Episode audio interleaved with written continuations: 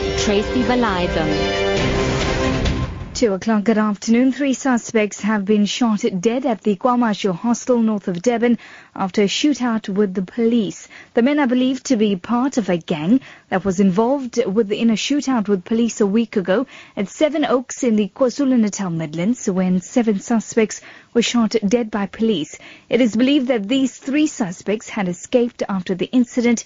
They were allegedly intercepted after having committed a robbery at Newcastle in the northern part of the province. Provincial SAPS spokesperson Colonel Jane Eicher says police recovered 3 firearms with serial numbers filed off. Police have been following up on a gang of wanted men that were involved in a shootout with police a week ago in the Greytown area.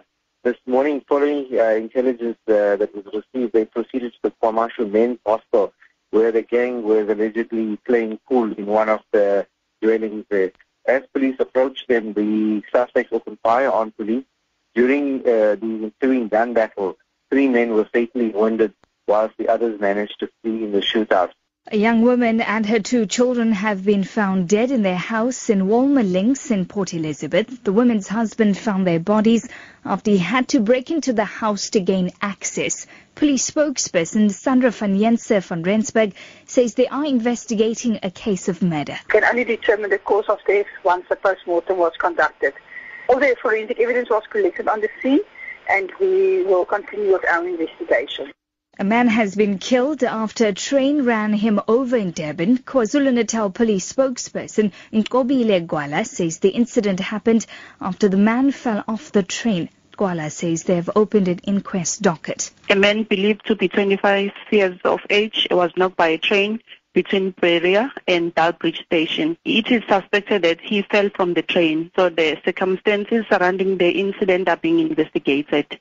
More details are emerging on an incident in which how train lines were damaged this morning. One person is in a critical condition after a truck crashed into an overhead bridge in Sunnyside between the Pretoria and Hatfield stations. Emergency services say the driver of the truck was seriously injured after losing control of the vehicle. He has been taken to hospital. No trains were involved in the accident. Collins-Fanorasi witnessed the incident.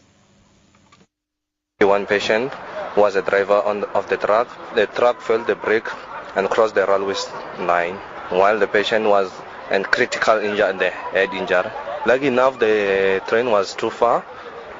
Czech fugitive Radovan Kretcher's Bedford View home in the northeast of Johannesburg has been auctioned. It's not yet clear who has offered to buy the multi-million-rand home. In August, the High Court in Johannesburg found Kretcher guilty of attempted murder, kidnapping and dealing in drugs. He's yet to be sentenced. Auctioneer Alistair MacDonald says he cannot disclose details due to the sensitivity of the matter.